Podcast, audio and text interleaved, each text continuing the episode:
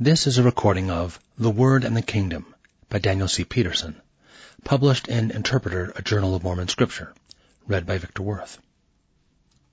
Abstract. Members of the Church have been charged since ancient times with the covenant need to share the gospel message with those around them. In more recent times, this has been described as a need for every member to be a missionary.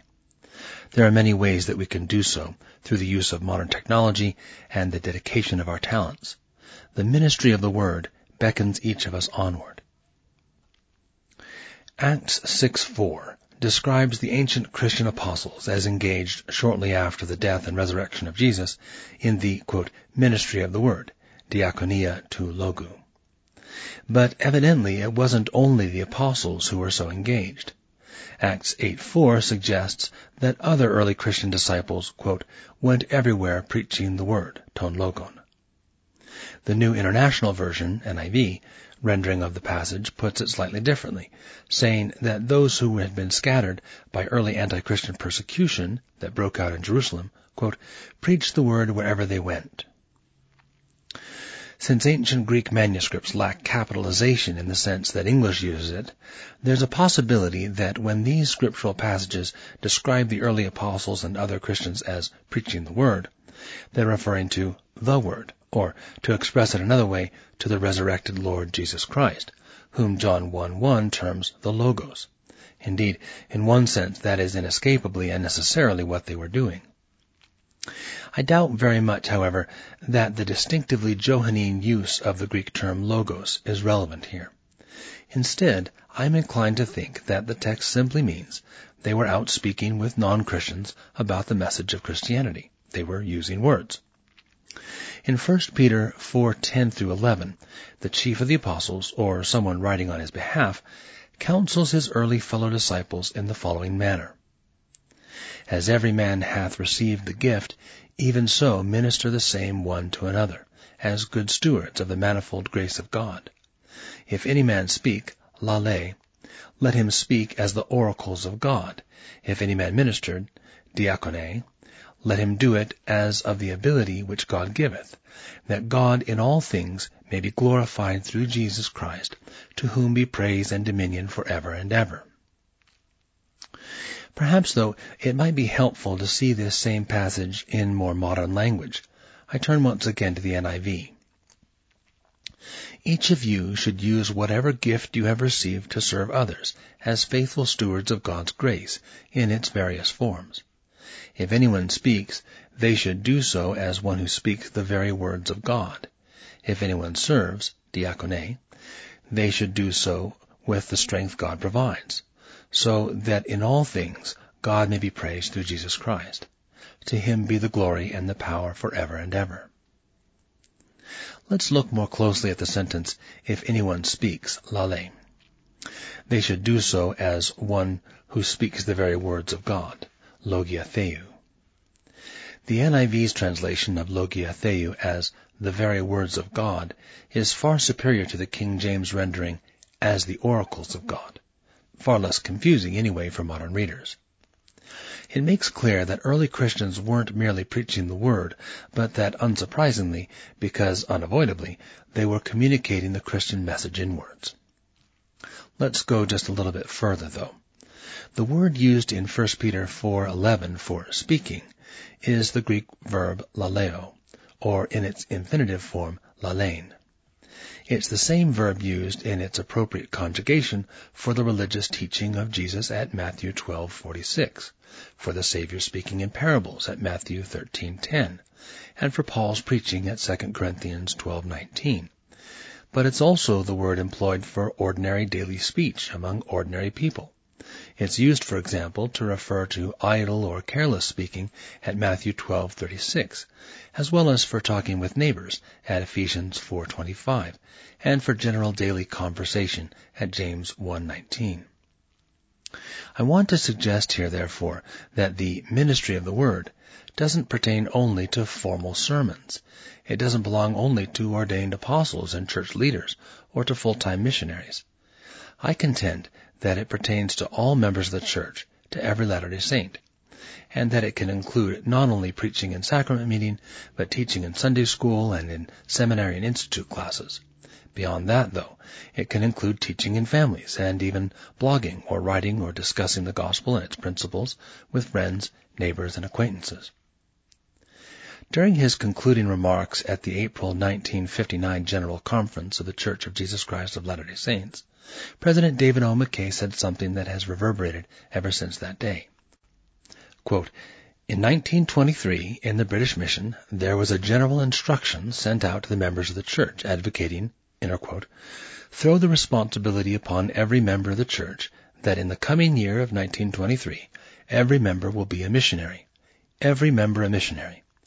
You may bring your mother into the church, or it may be your father, perhaps your fellow companion in the workshop. Somebody will hear the good message of the truth through you. And that is the message today. Every member, a million and a half, a missionary.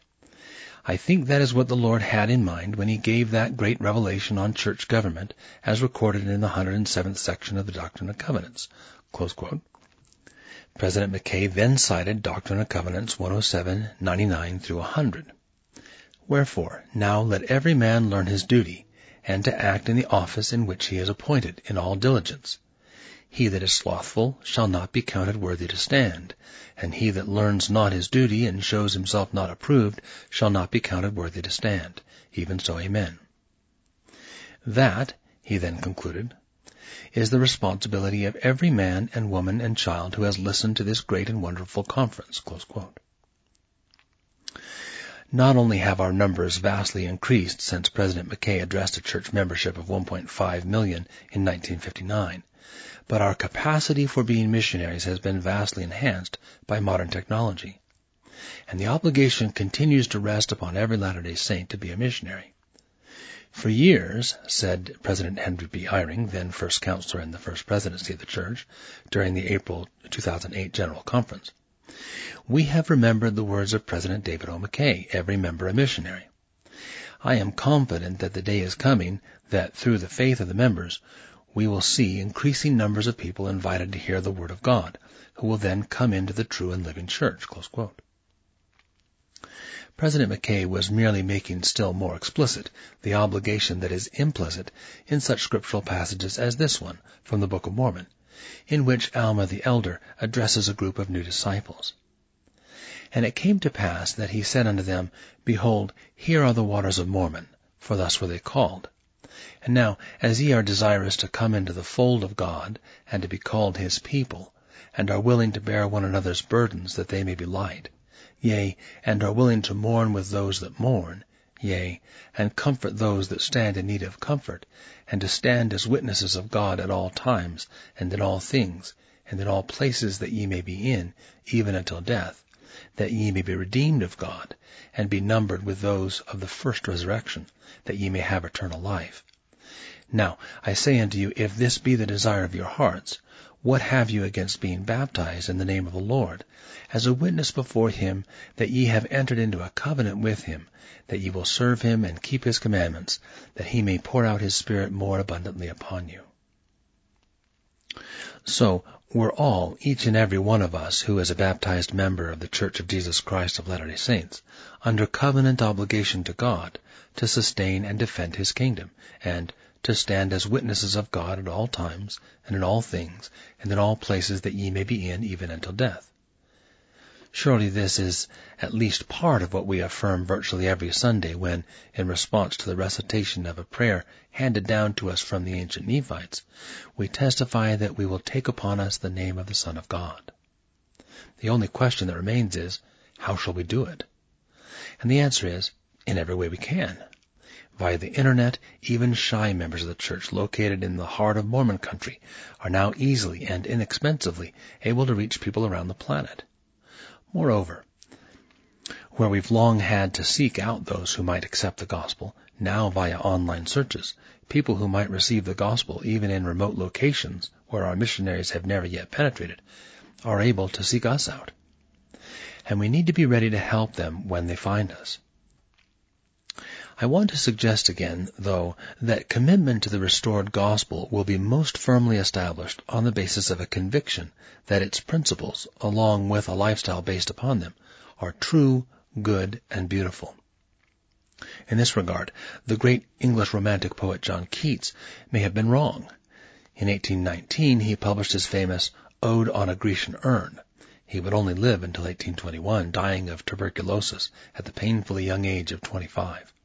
The concluding lines, 49 and 50 of the ode, assert that Beauty is truth, truth beauty, that is all ye know on earth, and all ye need to know.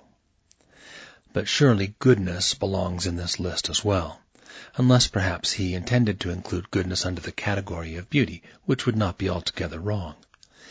It seems to me wise, though, to make the triad explicit. In all of these respects, the restored gospel has always faced opposition. Its critics have long claimed, of course, that the founding claims of Joseph Smith and the Restoration are untrue. But some critics have also claimed, and in recent years have claimed very vocally, that the gospel and the church that teaches it are in fact not morally good and that the principles of the gospel are actually ugly. Advocates of the gospel must, accordingly, counter such criticisms. On the affirmative side, they must demonstrate by whatever means that its principles are not only true, but good and beautiful. Some of this work can and must be done by exhibiting the effects of the gospel in the lives of the saints. Ye are the light of the world. A city that is set on a hill cannot be hid. Neither do men light a candle and put it under a bushel, but on a candlestick, and it giveth light unto all that are in the house. Let your light so shine before men that they may see your good works and glorify your Father which is in heaven. And it shall come to pass in the last days that the mountain of the Lord's house shall be established in the top of the mountains, and shall be exalted above the hills, and all nations shall flow unto it. And many people shall go and say, Come ye, and let us go up unto the mountain of the Lord, to the house of the God of Jacob, and he will teach us of his ways, and we will walk in his paths.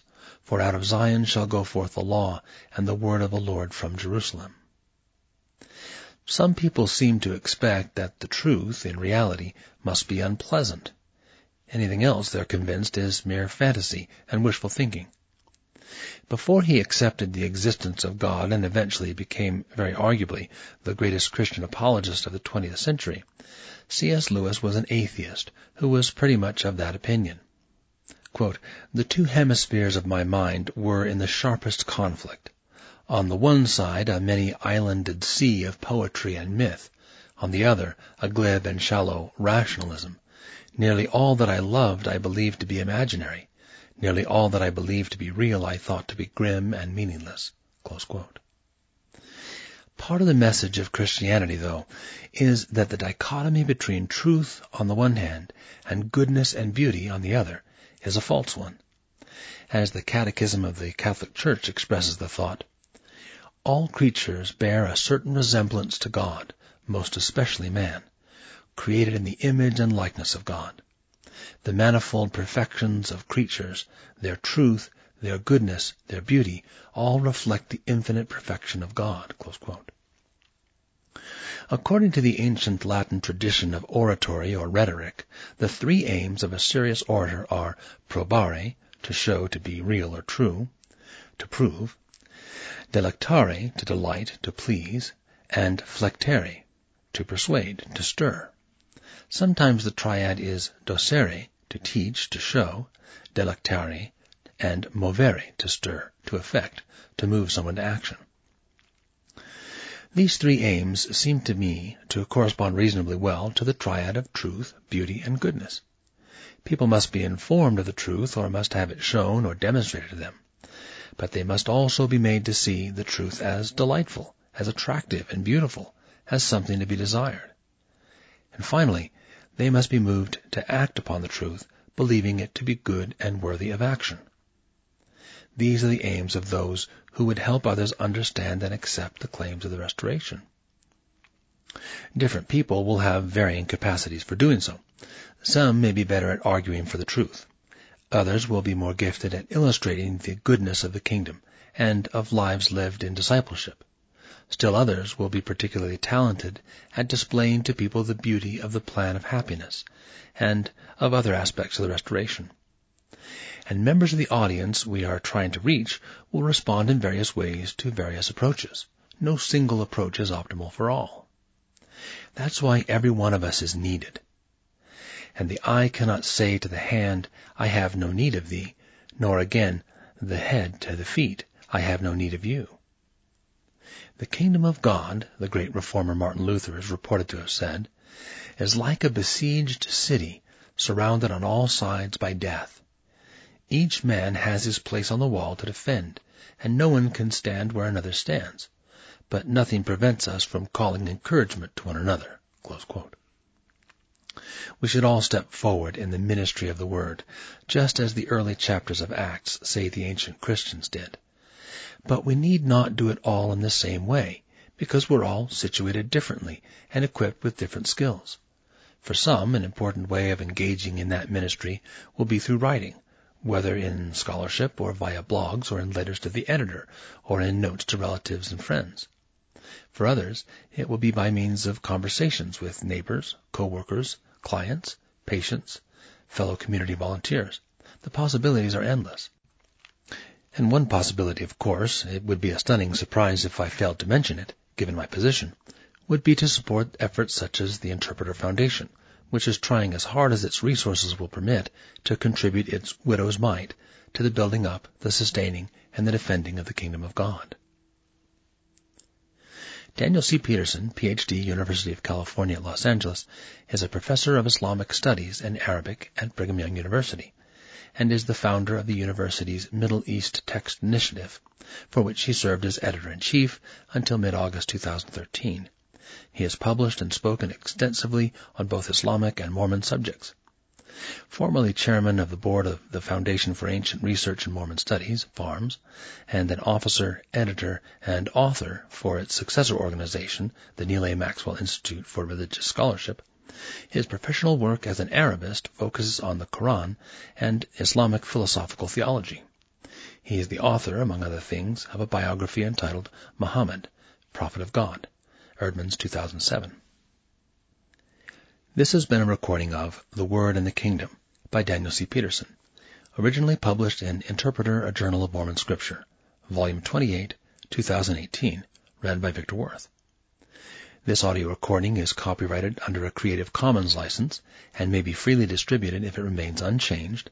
The journal and its website are credited and is for non-commercial use. A printed version of this and many other articles and resources on Mormon scripture can be found at mormoninterpreter.com.